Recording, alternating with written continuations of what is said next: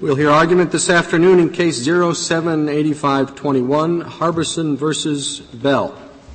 Ms. Chavez?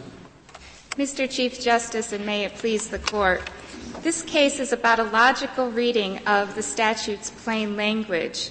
And Section 3599A2, that's printed on page 1 of the blue brief, provides that when a state death row inmate seeks 2254 relief, he shall be represented by counsel. He shall be appointed counsel by the federal court. And that representation is governed by subsection E. Subsection E that is on page 2A of our blue brief defines the scope of counsel's representation and also divides that representation um, by two clauses that begin with the word shall. This case is controlled by the second shall clause, which appears about four lines up from the bottom of subsection E. And that clause says that counsel shall also represent the defendant in proceedings for executive or other clemency as may be available to him. And we know that this means state clemency proceedings because of the words available and the words or other. For a 2254 petitioner or defendant like Mr. Harbison, the only type of clemency that is available to him is state clemency. And in order to give effect to the words or other that were used by Congress, um, we know that that must refer to state clemency because the only type of clemency that the federal government provides is executive clemency. Now, it, not only is the interpretation of this statute controlled by the plain language, but this interpretation makes sense because, and it makes sense that Congress would provide for continuous representation for capital defendants in that it fills a need, a gap in representation, it's efficient, and it also helps to improve the reliability of the death penalty as it's administered in this country. Your interpretation would make all of the uh, provisions of subsection E uh, applicable in state proceedings, so long as there's been a 2254 petition filed. No, Your Honor. And, and if I may, I would like to discuss um, the structure of subsection E. And I believe your question would go to the very first shall clause, which begins at line three of subsection E. Hmm. And that would, um, in, in, in that counsel that is appointed under A2 shall represent the defendant in subsequent stages of judicial proceedings. And for the A2 lawyer, the lawyer appointed under subsection A2, that stage of proceeding that the representation begins with um, is described in E as all available post-conviction process. And then it goes on um, for the remainder of the statute, together with the applications for. I'm sorry, where, where are you reading the first part, uh, available post-conviction process? Right. It's, uh, it begins at the and, which is eight lines down or, or about seven lines up, right in the middle of subsection E. Well, that doesn't modify what comes before it, does it? it new trial, uh, appeals, in other words, if, if after the end of the habeas proceeding things start all over, then presumably the appointed counsel represents the, the defendant throughout all those new proceedings? No, Your Honor. Um, um, with respect to the habeas attorney, the representation would begin with the all available post conviction process. If that attorney did obtain relief for the defendant or the federal court granted relief for the capital defendant and that case were to return to state court, um, then of course um, we're not talking about continued representation of the federal habeas counsel because why not? Well, because Your Honor, that would be a subsequent uh, subsequent stage of available judicial proceedings is retrial in, in state courts. Your Honor, the retrial and the trial proceedings that's referred to in subsection E, um, those are duties of counsel appointed under A1 of the statute, which is on page 1A, which would be trial counsel for those defendants charged with a federal capital crime. We would not, a habeas lawyer would not um, participate in a retrial because, for a few reasons. The first reason is because of the statute and the structure of the statute, which sets out the ordinary course of a capital case, so that there's nothing subsequent, no duties listed here that are sub, subsequent stage for habeas counsel. I don't see how that's possibly a plain reading of the statutory language. You started out by saying you're relying on the plain meaning of the statutory language. Yes, Your Honor. How do you get that out of the statutory language of E? Um, it's in context with the whole of the statute. With respect, we look at A1 and A2 for that context for subsection E. So subsection. So now you're out of the plain language of E, and you're looking at the context of the whole statute. Your Honor, I would submit that looking at the context of the whole statute, um, is in accordance with also looking at the plain language used by Congress. And, and we do look at, at, the statute as a whole and, um, in order to inform our definition. What's your answer to the plain language of E? That was your prime, that was the argument you started out with, that this fell under the plain language of E. Yes. How do you explain under the plain language of E why you, how you avoid the result that once habeas counsel is appointed in federal court, the counsel has to appear in all of these other proceedings. Yes. Trial and state court, etc. In all subsequent stages of judicial proceedings is exactly what subsection E states. But you are including then, suppose that the result of the federal habeas is that the state uh, relief is granted unless the state retries the defendant in X number of days. On your reading, I think that the uh, the appointed counsel in the federal habeas would be responsible for representation in all available post-conviction process, and that would be an available post-conviction process. Uh, respectfully, Your Honor, the state retrial would be an entirely new case that would not fall with under all available post-conviction well, what would then tell me what would fall under all available post-conviction process in in addition to uh, clemency and competency proceedings? Um, Your Honor, all available post-conviction process, I submit, would be defined by the 2254 or 2255 proceeding. Now, the, together with appropriate applications for stays, um, and appropriate motions and procedures. Now that is a part of this first clause in subsection E that under appropriate circumstances may permit the federally appointed lawyer to return to state court if deemed appropriate by the federal court. If the federal court found that an issue in the federal habeas case um, needed to be exhausted in order to aid that judge's determination of the habeas petition, then it would be appropriate for the federal judge to say, counsel, you know, please return to state court and exhaust this issue. Well, but However, he couldn't find it's inappropriate, could he? I mean, if you're, again, talking about the plain language of the statute, I don't see there's much room for the district judge to say, well, now I'm not going to uh, say that you have to participate in further state post-conviction proceedings this is an unexhausted claim. I, it seems to me under your reading of the statute, the appointed counsel, say in an unexhausted claim instance, uh, would have to, under the statute, uh, represent the defendant in further state collateral post-conviction proceedings. Well, Your Honor, um, again, the key here is that Congress used the word appropriate, and that's an easy legal standard for the federal judge to determine. Um, there, it, the statute does not say um, state post-conviction process or a state post-conviction um, case. It, it, it, indicates appropriate motion or procedure. So that would be for the federal. I'm sorry. I'm sure I'm missing something here because the statute does say all available post-conviction process. Yes, Your Honor, and, and I would submit that that is a reference to, if we look at A2, excuse me, um, where it says post, the very first line, post-conviction proceeding under 2254 and 55. So that describes all available post-conviction process, describes the 2254 or 2255 proceeding. So you're just saying a new trial because you succeed on habeas is not post-conviction process?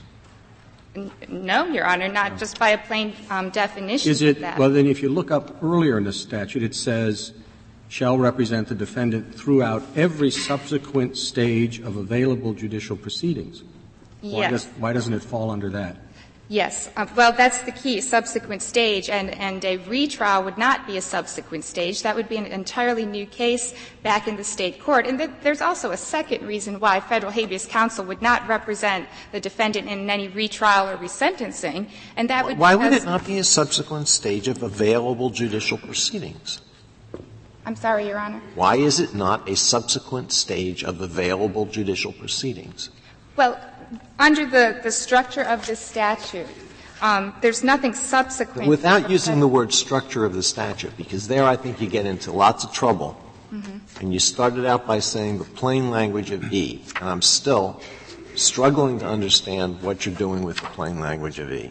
Okay. Well, there is another reason why federal habeas counsel would not do a state retrial, and, and that's because under A2, the, the clause or the part of the statute that does provide for the appointment of counsel, um, if there is already counsel available, then that appointment clause would not be triggered. If we look at A2, which is on page 1A, um, the trigger for the appointment of counsel is um, that we have an indigent defendant. It says um, a defendant who is, this is four lines down, a defendant who is or becomes financially unable to obtain adequate representation shall be appointed a lawyer. In a retrial, the states uh, must provide trial counsel. Oh, no, no, no, no, that doesn't, that doesn't work. This, the, the language you just quoted is simply to say when you get somebody appointed. You're Yes. financially unable, so you get somebody appointed. Then you go back and say that person shall represent you through every subsequent stage. Yes. It doesn't say that, oh, if you suddenly get somebody else appointed, you know, then you can, then he doesn't have that obligation. Your Honor, I would submit that, that these circumstances that trigger the appointment do carry through um, the appointment process, in that even if you look at the language used by Congress, it says any defendant who is or becomes financially unable. So Congress if is the remand contemplating. is, what if the remand is for state post-conviction review, and there is no attorney available under state law for state post-conviction review? Yes, Your Honor. Then we would be looking again at the first clause of subsection E, um, and we would be looking at the language used by Congress, any appropriate motions and procedures. And again, appropriateness is a easy legal standard applied by the courts. The federal judge overseeing the case could determine whether um, whether re- returning for that state post-conviction process is appropriate. It would be just like um, a federal judge determining that in order to aid its decision-making process, um, it needs to certify a question back to the state court. Excuse me, I'm, I've lost you. Where, where is the appropriate? I don't see any appropriate. Uh, Your Honor, It appropriate. says shall represent the defendant throughout every subsequent, every subsequent stage of available judicial proceedings. Yes, and then it describes those stages. Yeah, right? And then we are at uh, four lines up from the bottom. Right.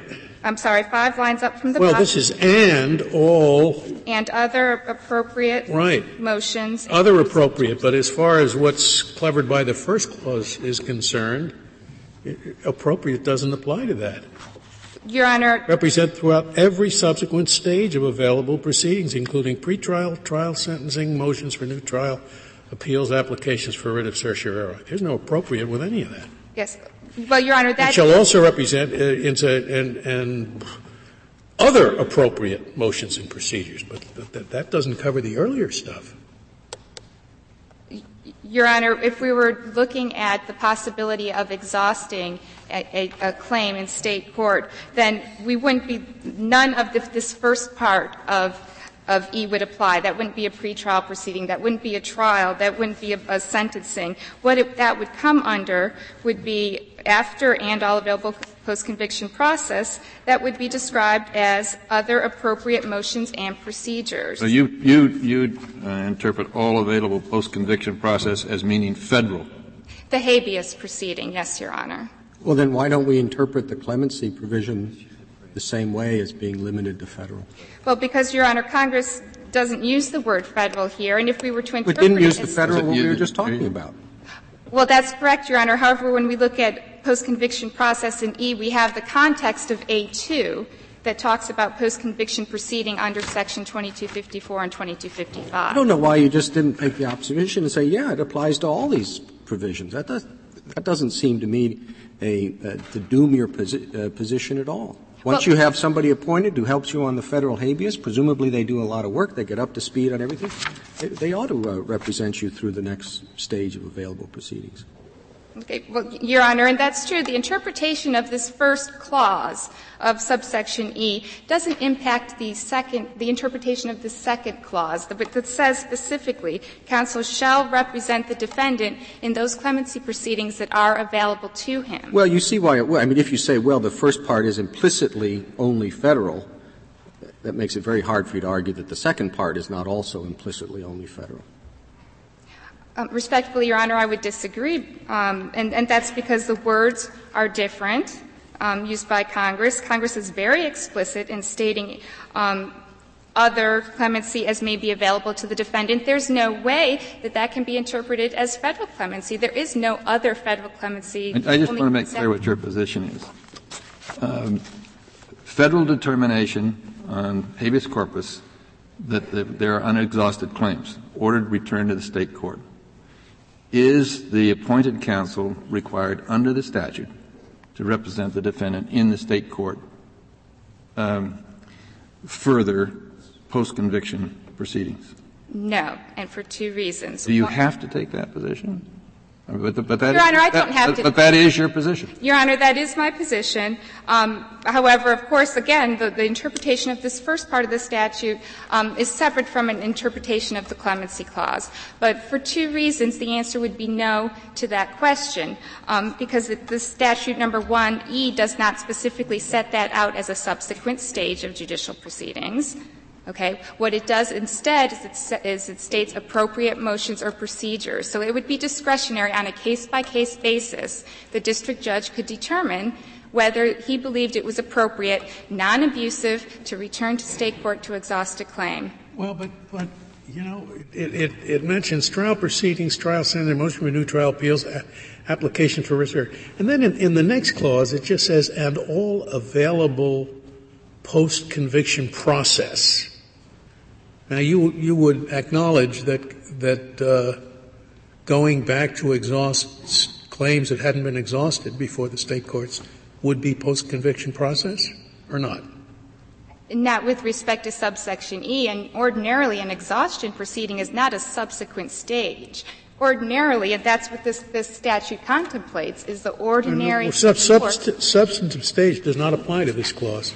I'm reading the clause, and all available post-conviction process. Yes, Your Honor. Okay. Um, the very beginning of E indicates each attorney so appointed shall represent the defendant throughout every subsequent, subsequent stage of available judicial proceedings, including, and then it recites all of those stages. Right. Right. If it did not have the including phrase, it just stopped there, would it then include proceedings necessary to exhaust the state remedies? I am I'm a little unclear why you think it does not include necessary proceedings necessary to exhaust state remedies. I'm sorry, Your Honor, if I wasn't clear. It may include, it does not require, it may include going back to state court. But why doesn't the word shall it, require it? Because, Your Honor, we're when we're talking about an exhaustion proceeding or returning to state court, it can only fit under this part of E that says that it would be an appropriate motion or procedure. That's the only thing that you could define a state proceeding under in this in this statute. If you step back and look at the structure of it, it seems to me unusual that your interpretation would be correct. It seems to me that it would be more likely that Congress wanted this counsel to continue on in state proceedings, trials. The clemency thing seems a little bit more removed. Uh, it's a different, different argument. You know, we're guilty, but show us mercy than what may well be the same sort of argument on a subsequent state proceeding as was raised in the federal habeas. I mean, if, if, if I were writing this, I would want them to continue in the subsequent state proceedings before I'd want them to continue, and before I'd want to have them represent the defendant in clemency. And I understand that, Your Honor, but I think also if we look at the representation as it does occur um, in the real world, we have the AEDPA, we have this Court's decisions that, that structure the, the, the capital litigation so that state court exhaustion normally comes before the federal habeas process. But again, there are these two separate clauses. The first goes to judicial proceedings.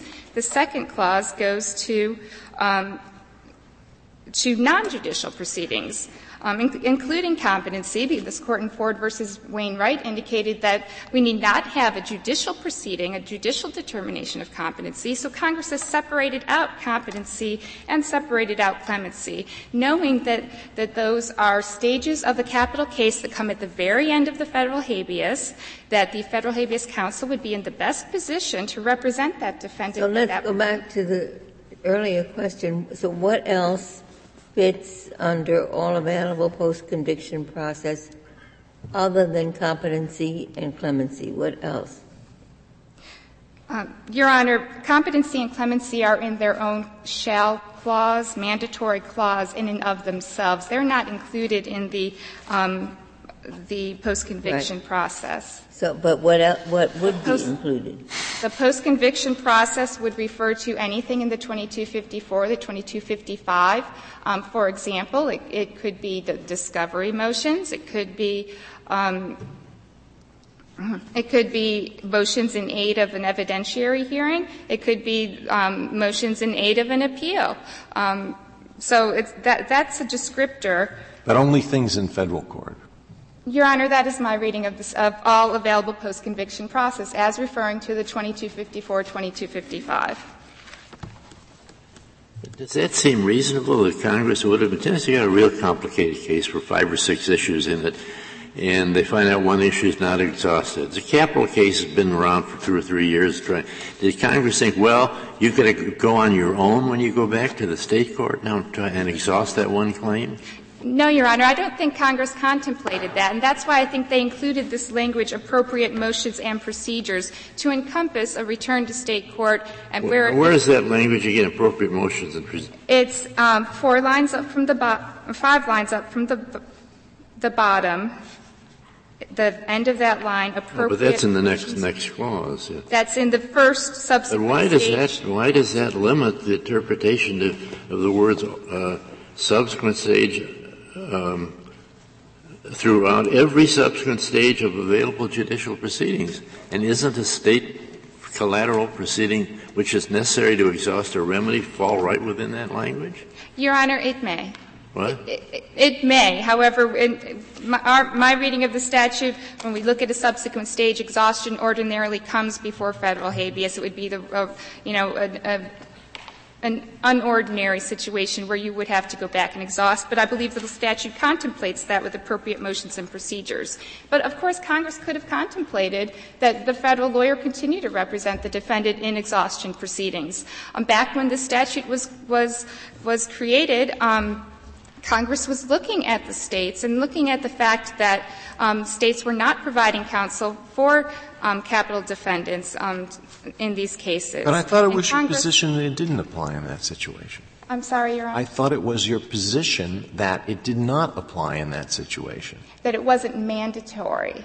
It doesn't require. So you think it's discretionary? Yes. District court can, as a matter of discretion, can order the, the counsel who's appointed to represent the, the petitioner in the habeas to go back and handle the exhaustion of a claim in state court. Absolutely, Your Honor. Just like this court in Rhines versus Weber said, it's discretionary as to whether this, as to whether the federal judge is going to determine that we're going to hold this case in abeyance. We're going to stay this case while we, while counsel goes back to um, exhaust some claims. Mr. Chavez, what, what do you do about A1? that also does not is not limited by its terms Correct. to federal prisoners. Would, would you argue that uh, uh, it says in every criminal action which a defendant is charged with a crime which may be punishable by death?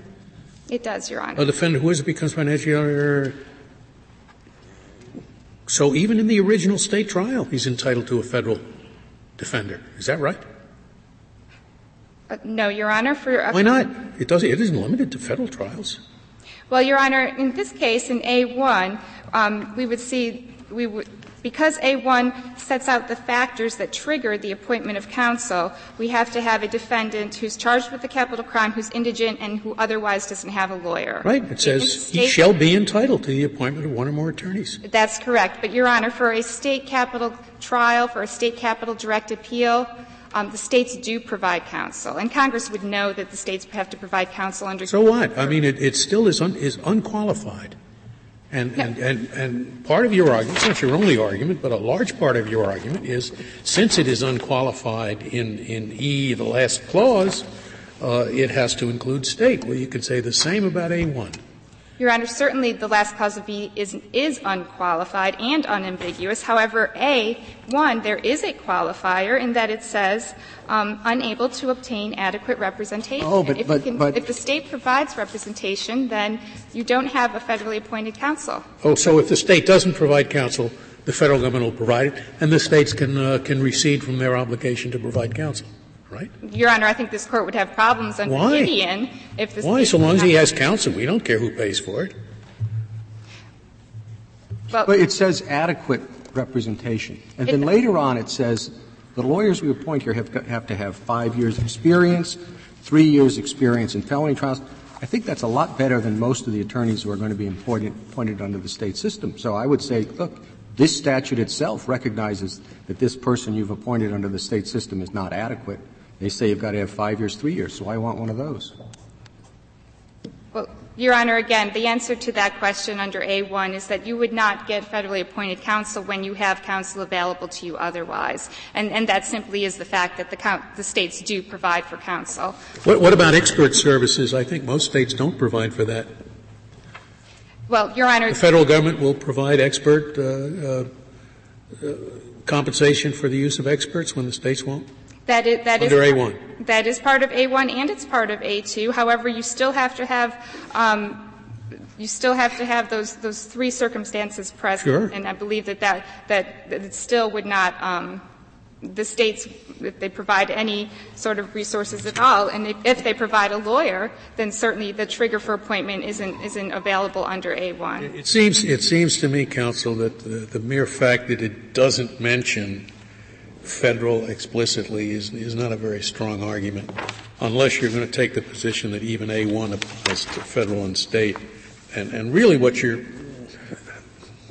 the only strong string to your bow is uh, that it says executive or other clemency, and, and there, there seems to be no federal clemency except executive clemency. I guess. I guess can, can Congress uh, declare something that has been a crime no longer a crime and set the guy loose? I don't know.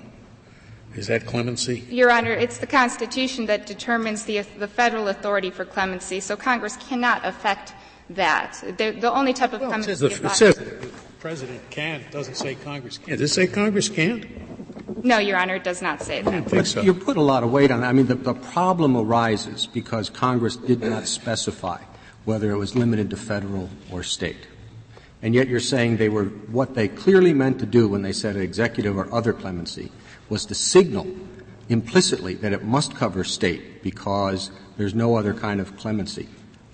It's, it's kind of a real roundabout way to make that point, isn't it? Well, Your Honor, if somebody's not going to sit there and say, "Oh, we put other in because we know that in the federal system it's only executive, but in the state system there might be others."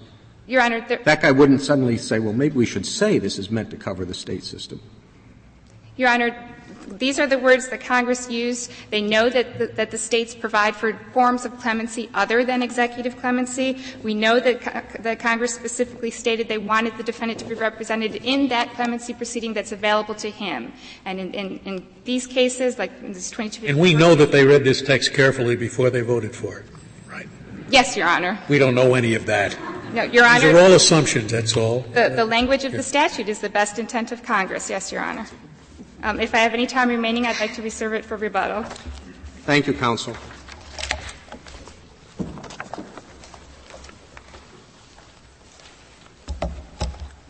Mr. Jay.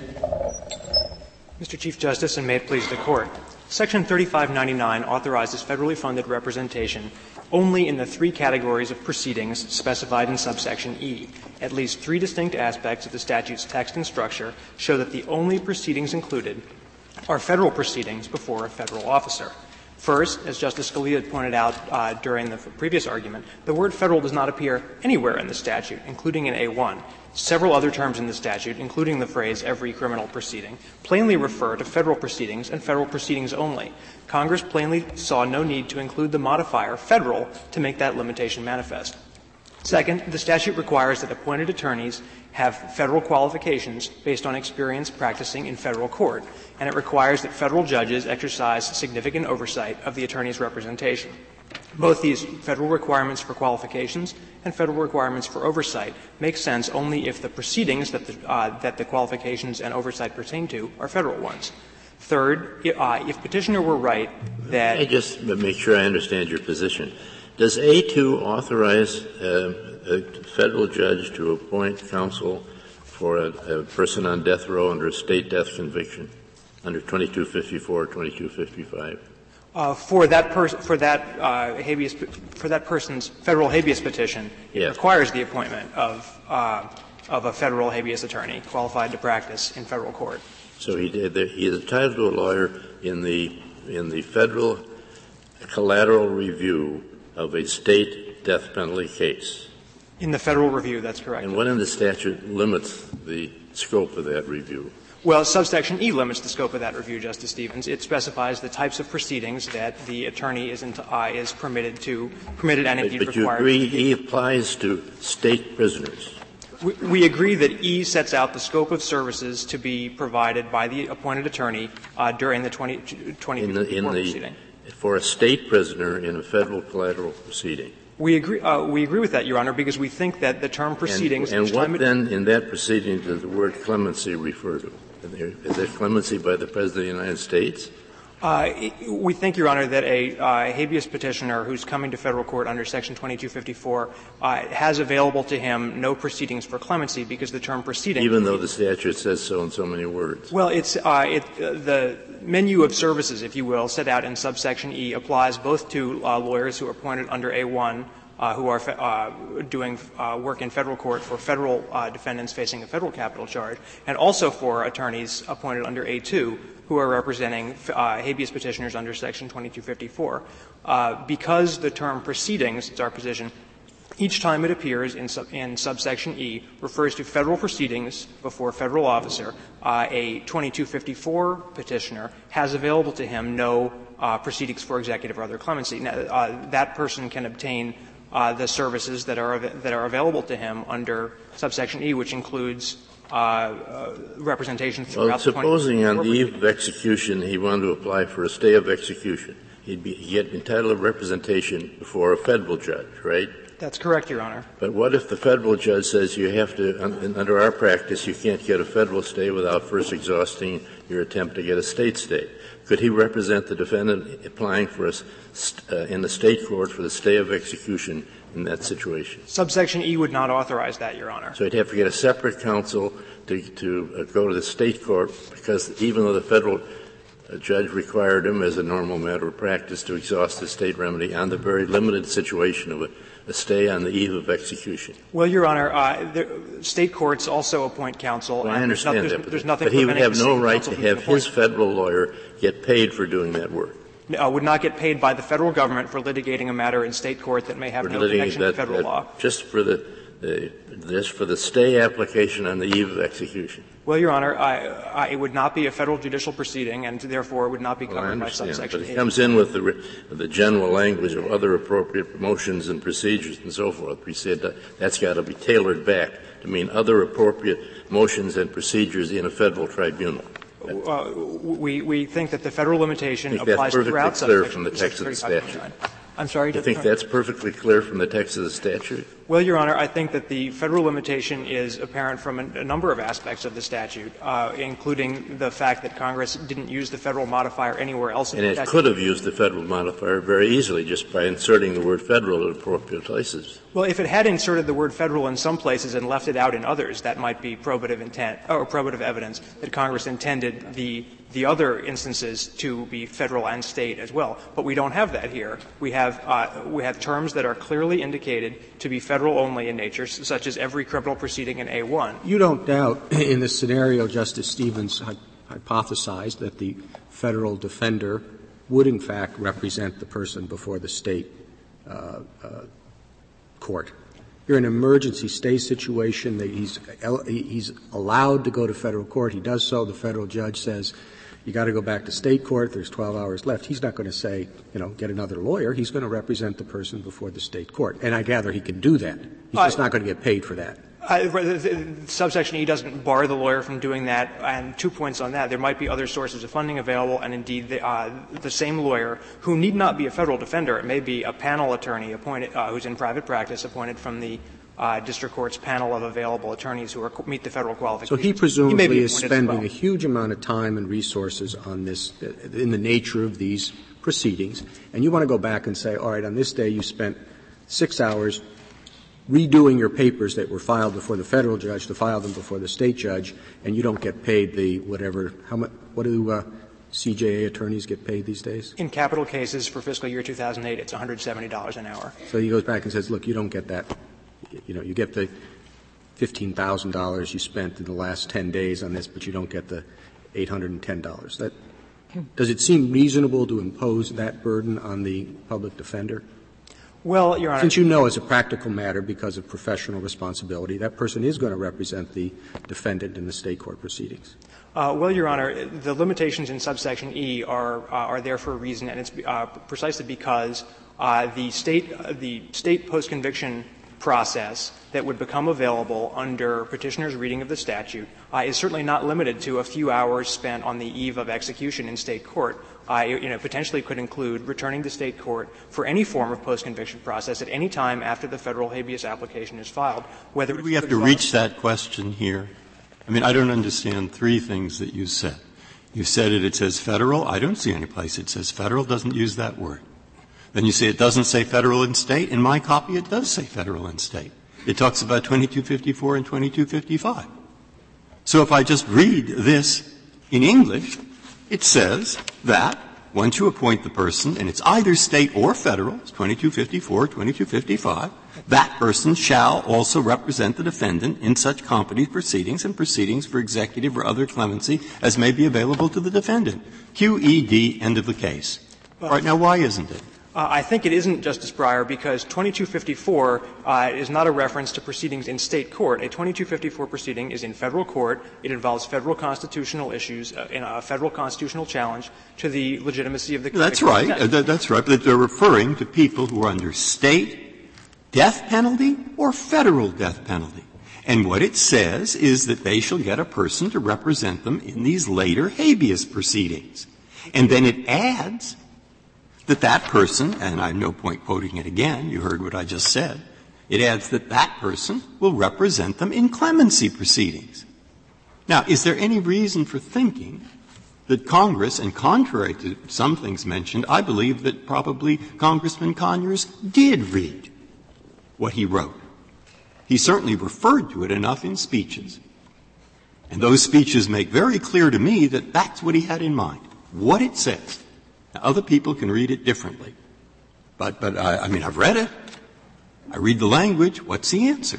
This was a federal law. Is this a Conyers law? Is that what it is here? He happened to be the person who wrote it, and it's referred to in the Solicitor General's brief. And on page 21, I took what you said. I went back and looked it up, just as you might have suggested I would by putting in the relevant citations. Okay? So, having looked it up, as implicitly you suggested, I think Conyers knew what he said. I think he did mean those words to say what it says, but you can convince me to the contrary. That's why I raise it. Well, I did his colleagues know what he said? Yes, they did. I'm sorry, counsel, you would uh, direct our questions to counsel. My, my experience in Congress is that the members of Congress do know. the kinds of things that they're voting on.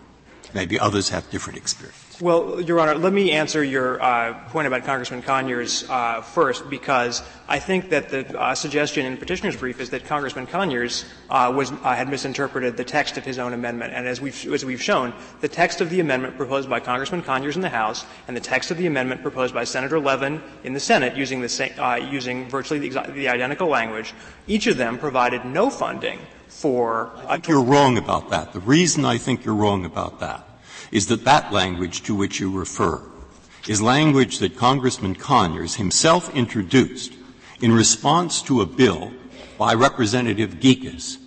And in Representative Gekas's bill, he referred just like this one to both state defendants and to the federal defendants. And the purpose of Conyers' amendment, which was to substitute for the Gekas amendment, was to extend, not to limit, what Gekas has done and he introduced lots of information, all of which referred almost uniquely to state defendants. That's then picked up in the Senate, and the Senate, which is Levin, is trying to do precisely what Conyers was trying to do in the House, which we know from the fact that he said it. Now, I can't find anything in that legislative history that supports the statement that you made on page 21 that this initially was meant to refer only to people under federal sentence of death? Well, Your Honor, the text of Congressman Conyers' amendment uh, sub, uh, wiped out the Gekas amendment. The, uh, it, it, replaced uh, or it subsections Q1 through Q4 of the Gekas amendment. Uh, subsection Q4 is what you're referring to, uh, referring to 2254 petitioners. Congressman Conyers replaced that with his with a lengthy uh, uh, piece of legislation that is the predecessor of what appears in the statute today. And it made no provision whatsoever for 2254 petitioners, even those appearing in federal court. Now, your previous question to me, which I didn't get, uh, uh which I'd like to come back to, uh, is about the 2254 representation. When a state prisoner comes to federal court uh, raising a constitutional challenge to his, convic- to his conviction in a 2254 proceeding. There, there's a direct federal interest. You know, federal rights are at stake, and it makes sense that Congress was providing counsel for the vindication of those federal rights. That is not so with the uh, uh, clemency proceedings before a state governor, which are a matter of grace, they don't turn on federal issues, and they don't deal with an inmate under a federal sentence of death. What do you do with other? Uh, there, there is no other clemency for federal defendants, right? It's just executive clemency. We think, Your Honor, that uh, the purpose of that phrase, which was added as I, as I tried to uh, ex- explain uh, in my pr- previous answer, was added at a time when there was no uh, there was no funding available for a 2254 petitioner. We think the purpose of that language is to uh, be as capacious as possible when a federal defendant seeks clemency, and that proceeding, recognizing that the proceedings for clemency uh, in which counsel might be helpful uh, might include proceedings that don't take place before the chief executive himself, and there are a couple examples. Uh, throughout history, the presidents have enlisted the assistance of various people, including uh, individuals who don't, don't, work for the executive branch. Well, I, I, understand that, but it's still executive clemency. Uh, we agree. The, when, when, the, when the clemency decision is made, it's not being made by these other people who are helping out the president. It's, it's being made by the executive. We don't disagree with that at all, Justice Souter, uh, but uh, we think that the phrase "or other" uh, you know, was simply Congress's attempt to uh, make sure that proceedings before these other officers. Should the Constitution be amended, it would cover that, right?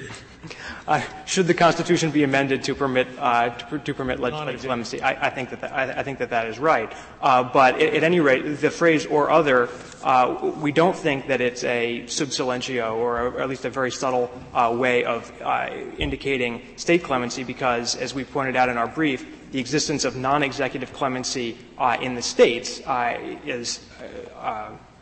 You know, in, in, every state that has the death penalty, clemency is a matter, uh, is a decision made by the governor or his appointees or other executive officials. Mr. Jay, would you comment on this general reaction I had to, when I read the statute?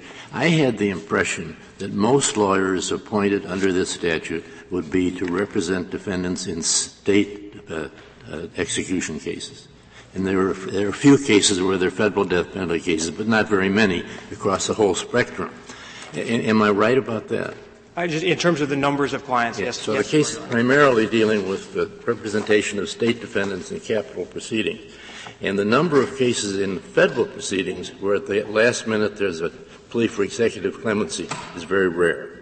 and you think this particular provision we're debating here was really intended just to take care of the rare case where a federal defendant is on death row seeking executive clemency and not even to consider all the cases in which in state uh, uh, originated in state trials where there's a lot of applications for executive clemency. You think it was intended to focus on that very narrow category? Well, we think the entire statute is intended to focus on uh, when when federal rights and federal interests are at stake in the administration of the death penalty, and in the clemency context, because clemency does not actually does not involve the vindication of a federal right or a, con- a constitutional right at all. Uh, the, the number of instances where the clemency process actually involves such a well, you say it doesn't right. There are occasionally federal constitutional questions and sometimes arguments made in federal clemency, I mean, in, in state clemency proceedings and federal clemency proceedings. There are sometimes such arguments made, but uh, there is no such thing as a federal constitutional right to clemency, and indeed the governor is, or, uh, it's or arguably a federal right, to constitutional right to a fair proceeding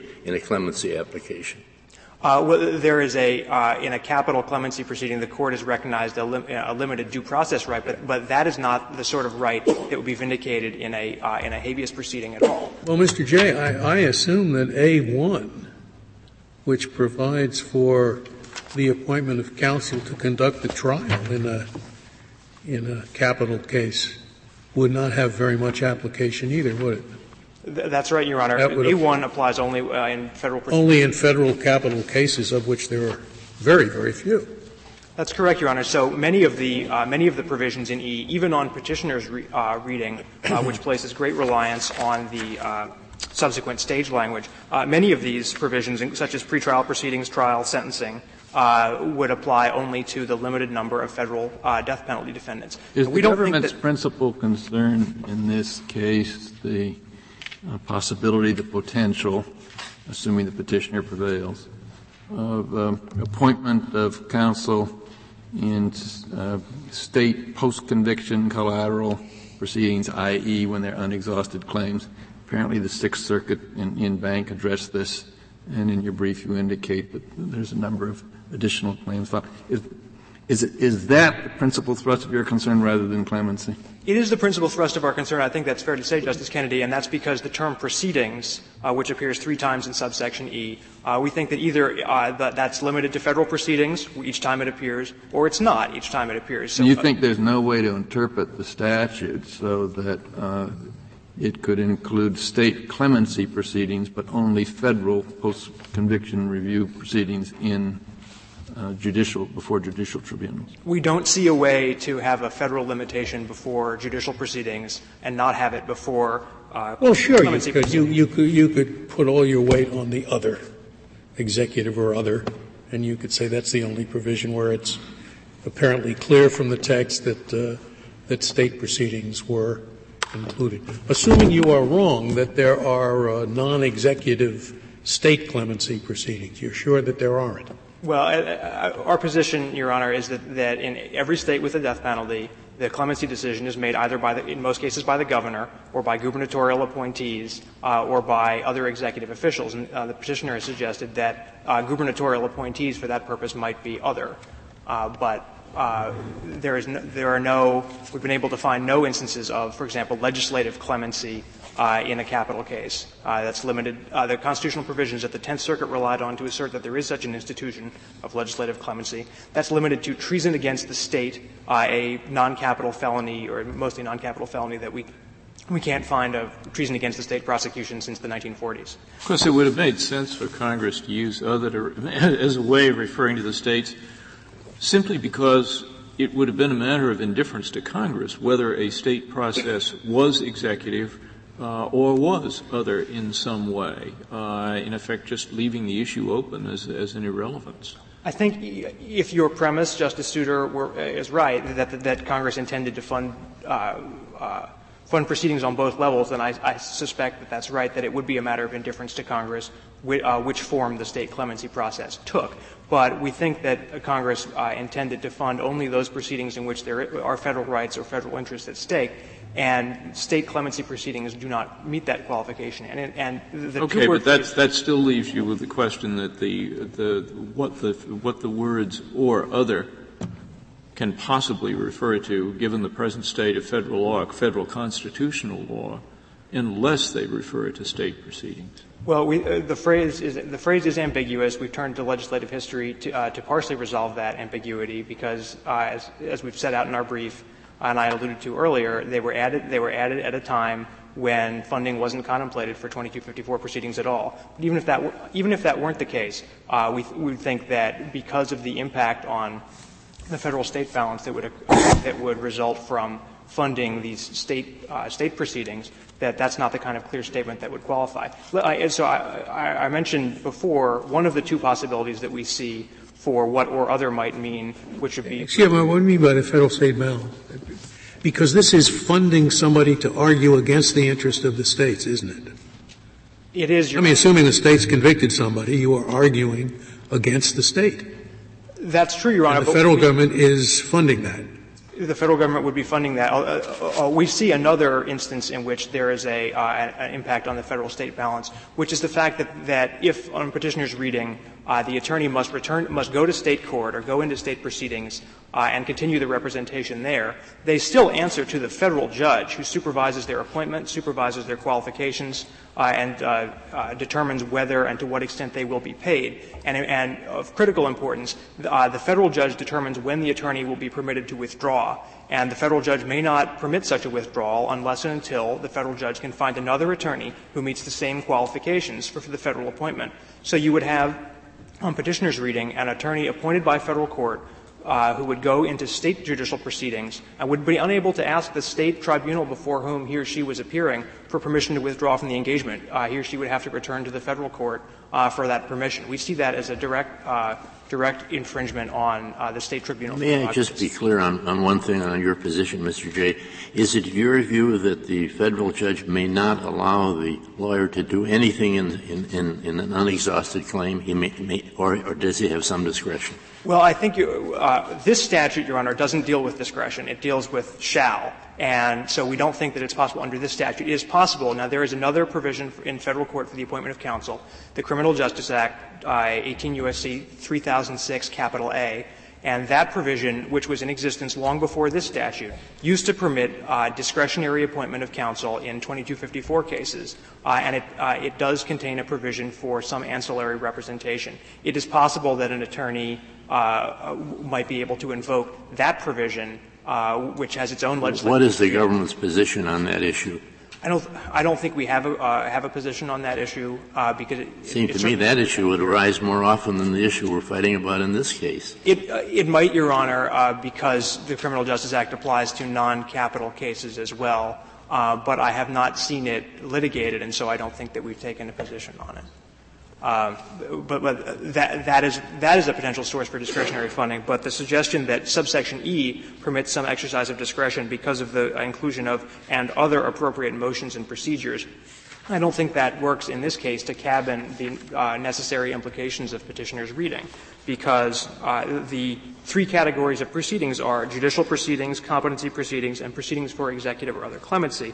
And each of the examples, from pretrial proceedings down through uh, applications for stays of execution and other appropriate motions and procedures fall into the category of judicial proceedings. It's our position that those are to be federal proceedings, uh, not proceedings in state court. Uh, anything that, that is on that list from again from pretrial proceedings down through at least through all available post-conviction process that's that's not discretionary and we don't think that the uh, district court could decide that uh, even though something were available post-conviction process, it was not to be funded because the district court deemed it not to be appropriate. Uh, and in many of the filings that a uh, habeas counsel might wish to make in state court if the petitioner's reading were adopted would fall into the category of available post-conviction process, a successive writ of habeas corpus or a writ of coram nobis, uh, such as the uh, uh, the one that petitioner uh, litigated in the Tennessee Court of Criminal Appeals while his federal habeas proceeding was pending. But all this is dependent on the defendant showing uh, that he is financially unable to obtain adequate representation. And if he is in the state court, then that's the answer to it. It's uh, only when he isn't. And I thought that in, in um, the clemency cases particularly, there was no funds in state court.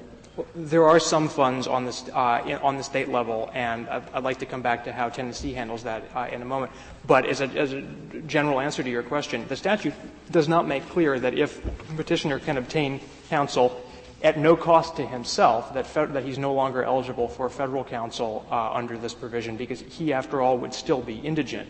And uh, the, I think the situation that occurred here in the Tennessee courts highlights the, uh, the difficulty that would be raised by creating a, uh, by permitting funding for state proceedings. The uh, Tennessee post-conviction defender is authorized by statute to represent uh, inmates under a sentence of death in post-conviction and clemency proceedings in state court, and he has discretion over the clemency uh, portion. Uh, the post-conviction defender in this case declined to use his, uh, to use his resources to represent petitioner in the clemency proceedings uh, because he, uh, he determined that he didn't have the resources and he was focusing on other cases. So uh, there, at least as a matter of Tennessee law, uh, that uh, that option was available to him, but uh, it's not been suggested that he is not himself financially unable to obtain counsel.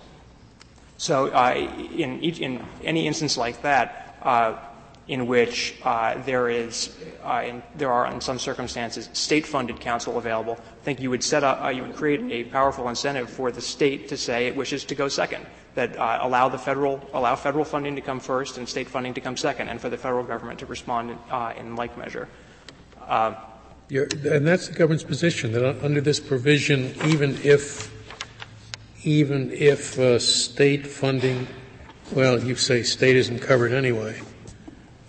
Right. Our position, Justice Scalia, is assuming state funding is covered, assuming representation in the state is covered, it does seem to be the case that uh, the test of whether you get a, some some federal lawyer appointed is not whether you don't have a state lawyer, but rather whether you can pay for counsel, right? Uh, whether you, as a personal matter, uh, are financially unable. That's uh, strange. Uh, and, and the, the, all, the test for appointment is also based on when the defen- at the time when the defendant is or becomes financially unable. There's no reference in the statute to when uh, to the defendant becoming financially able again. Uh, uh it, it, has been interpreted uh, in some instances to permit revisiting that financial ability decision, but in circumstances unlike what we're discussing here, where the state provides free counsel. Counsel, you don't really think the fact that this provision was recodified helps your argument at all, does do you? Well, it doesn't hurt, Your Honor, and we do think that it helps uh, because uh, when, when, I see that argument, particularly in a gray brief, that strikes me as tantamount to a confession of error. Well, I, am certainly not here to confess error, Your Honor. Uh, we, we, do think that it, uh, that it helps our argument because to the extent that there's any ambiguity uh, or there's any doubt left in the Court's mind, I think the fact that Congress chose to use the same words again. You were earlier resisting the notion that the particular legislative history here showed anything uh, because uh, of how broadly it may have been familiar. But there's no evidence at all that when Congress recodified this language, it was in fact aware of the different Court of Appeals decisions you cite, right?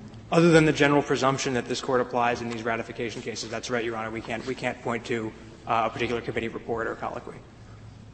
Uh, the, uh, the, the term proceeding has to be given a consistent construction across Section 3599E uh, clemency proceedings, judicial proceedings, and competency proceedings, we, th- we submit, uh, are made clear by the text and the structure of the statute uh, to refer only to federal proceedings. Uh, adopting petitioner's reading, even if, even though in this case it refers only to a clemency proceeding, uh, would uh, inevitably lead to federal funding for, a- for any proceeding on the state level that meets one of the uh, description set out in subsection E. Clemency would be a particularly poor candidate for such funding because a clemency decision uh, before a state governor, uh, which may indeed uh, be, be, initiated before the uh, before the inmate comes to federal court uh, for a habeas petition, implicates no federal rights and implicates no federal interests. For those reasons, we submit the judgment of the Court of Appeals should be affirmed. Thank you. Thank you, Mr. Jay. Ms. Chavez, you have a minute left. Thank you, Your Honor. The word proceedings in subsection E is given meaning by Congress, by the words that Congress used. Um, and when it says proceedings for clemency, it means proceedings for that clemency that's available to the defendant. Subsection A2 put 2254 defendants and 2255 defendants on the same footing. And if we don't give effect to the or other language or the available language in the clemency clause, then we're rendering those words meaningless. We're, and we're saying that, that Congress somehow sub silentio read out 2254 defendants um, from the clemency clause. Um, in addition, Your Honor, I'd just like to point out that giving a lawyer for an attorney, giving an attorney for a person on death row um, to present a case for clemency um, before the clemency decision maker is not an intrusion on the states. If it were, we would see the states lined up here in opposition to our interpretation of the case, and they have not done that. In particular, in this case, the state of Tennessee does, takes no position, and at least four other times this, this statute has been litigated. Other death penalty states have taken no position. So there simply is no intrusion in, in providing a person a lawyer. And we have heard from 11 governors um, from representing seven other death penalty states that say it's very important for them to be fully informed when they make this life or death um, decision when they're presented with these capital clemency petitions. How, how often is clemency granted in Tennessee? Your Honor, clemency has been granted um, one time since Furman that I am aware of, Your Honor. One time in the last how many decades? Uh, that would be the last 20 or 30, Your Honor. Um, we've just recently started having um, executions. Um, if I if I may just add one other fact, Your Honor, clemency was granted four times in 2008 throughout the country. Thank you, counsel. The case is submitted.